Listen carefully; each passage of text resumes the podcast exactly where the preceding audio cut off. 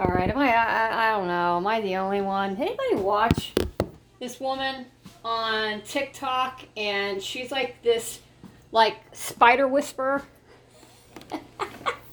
I'm serious. She made me realize and look at spiders differently. And I know we all go, "Oh my God, there's a spider!" And the first thing is, ah, ah, oh, oh, heck no. Oh, hey, hey, can you get? There's a spider, spider. No matter how tiny, it could be a pen size or those giant wolf spiders this woman on TikTok literally befriends and and literally raises baby spiders, and she saves injured spiders, and she uses a tiny little I, I don't know what it is. What she uses Q-tips, pens, whatever to feed them. I syringes. I she made me like look at spiders in a whole nother light. You want to talk about educating people, you know, and TikTok worldwide. I mean, literally know what her name is. What, Spider Whisperer? I know that's not it, folks. That's not it. I literally just saved a spider. I believe it was a baby spider. Now I'm going to have to look at her TikTok. It was baby spider. I believe I follow her. Oh, let's a look. I can't think of her name. But anyway, she literally has a camera to where you can literally see the face and the expressions on these spiders and how they're scared of us actually more than we're scared of them. And she literally has these spiders and she puts them on her bed and they literally watch them literally react to her and she gets them the baby wants to play with her. I know this sounds weird. I know you're wondering, did I have something in my coffee or did Vicks NyQuil just hit me like in a really strange way? Am I awake? Let me pinch myself. I'm serious. I just saved a spider.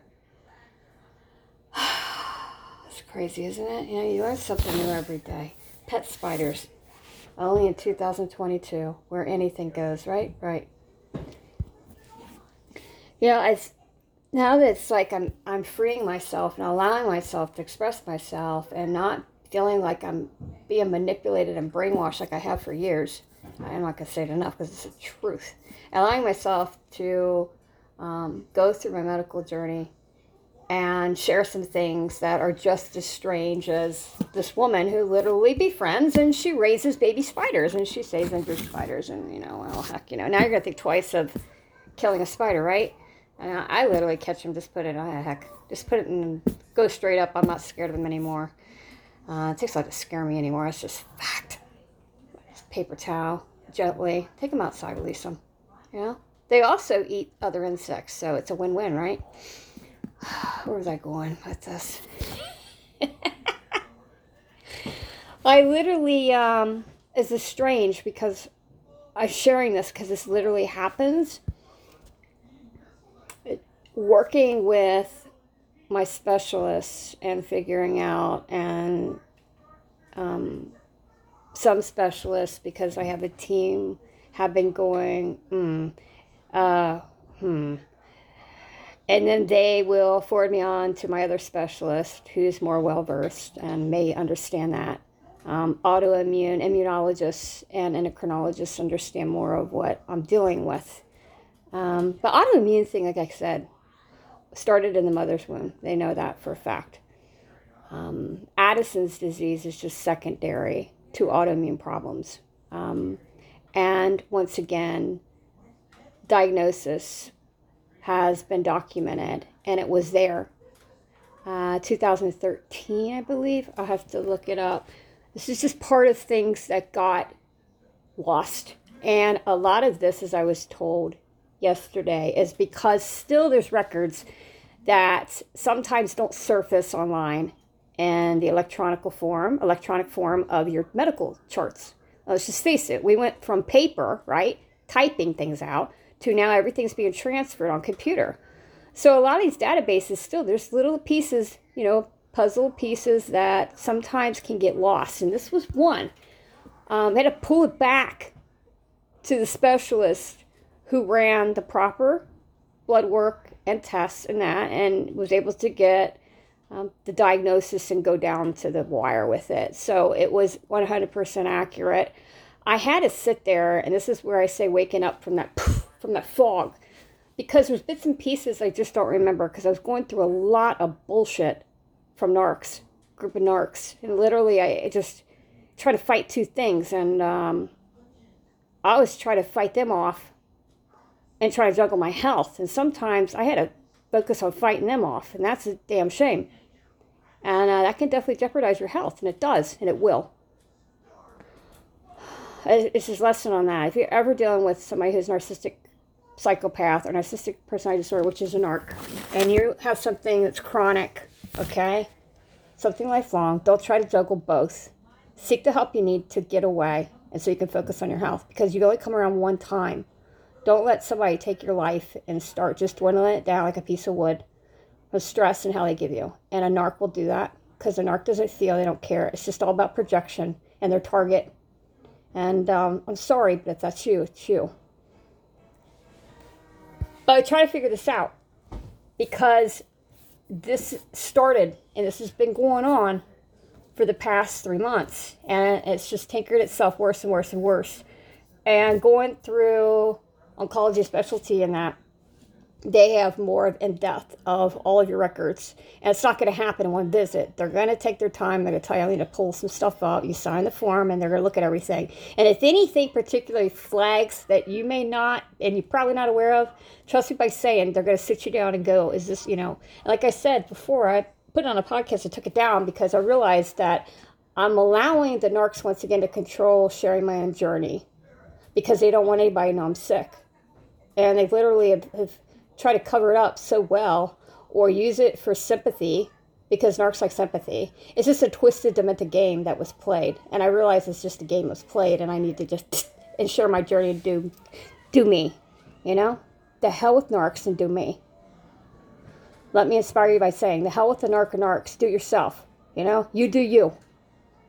They need to stay out of your business, period, because it's not the business to start with. You know, put them in the corner, shut the door move on with yourself in your life. If you want to share your journey, a medical journey, then that's amazing. And I highly encourage it because you're helping other people. And two apples aren't alike and two oranges aren't alike. So don't compare it. If somebody's got something, don't compare it. There's no comparison because every case is different, no matter what medical diagnosis you may have. That's the truth. Amen.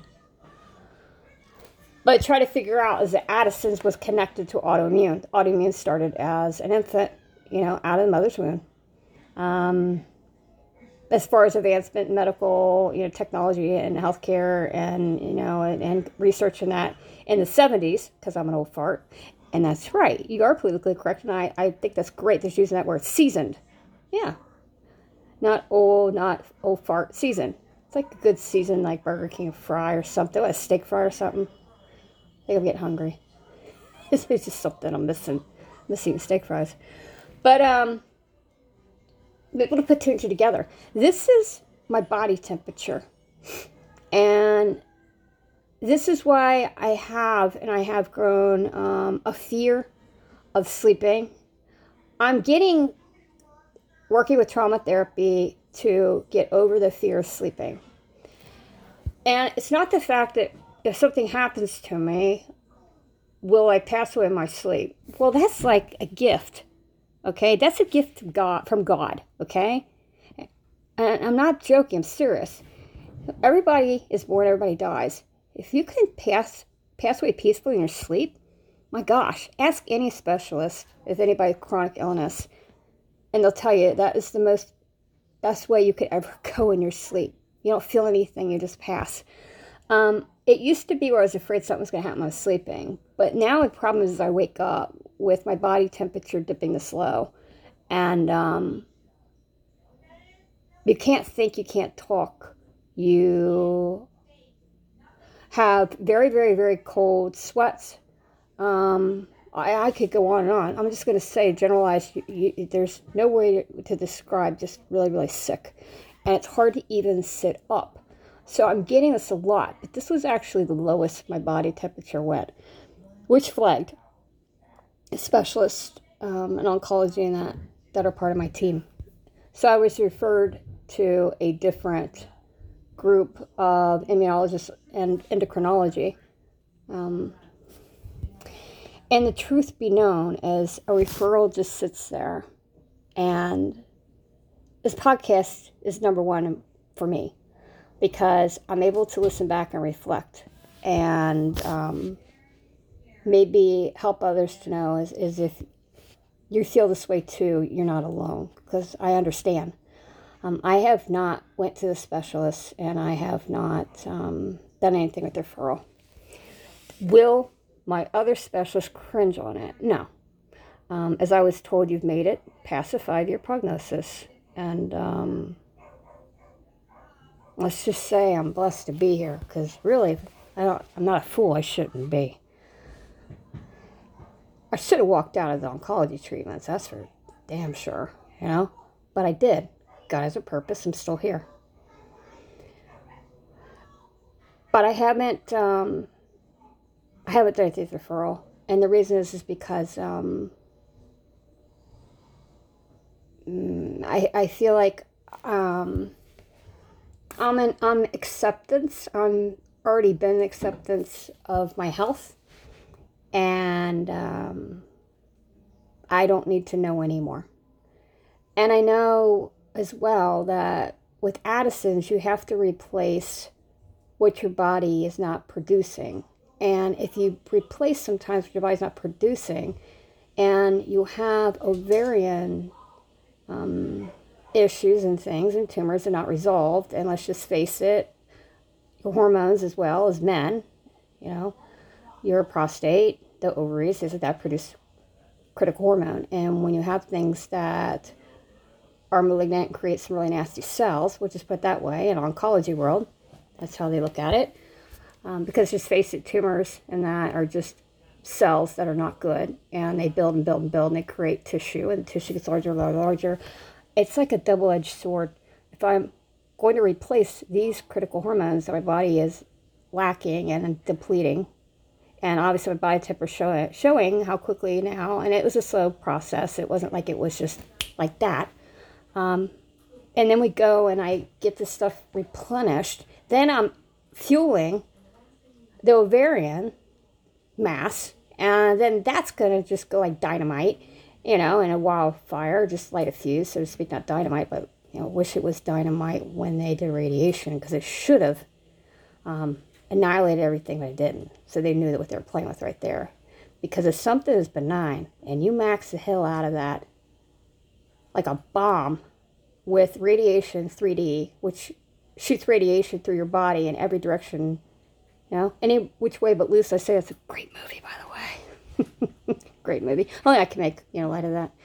It's my journey, right? Not yours. Narcs. But um, it didn't resolve, it didn't work. Because as you said, you know, um, if it's not cancer, it's gone. If it's cancer, it's going to shrink it and it's going to come back. And then we give the five-year prognosis, which I was given. And then sometimes the cells dance outside the site and they're not particular and sure where, what site or where it's at. And um, they try to prognosis off of how far you made it this time around and what you're going through, your symptoms now.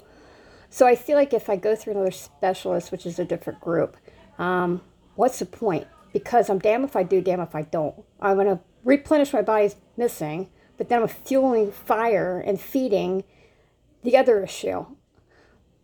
So it was a quick decision that I just, thank you, but I'm at peace where I'm at. Uh, some people will respectfully agree to disagree with me and say you should, but you know, I I'm past five years. I made it past five years. I said everything else was a gift and golden.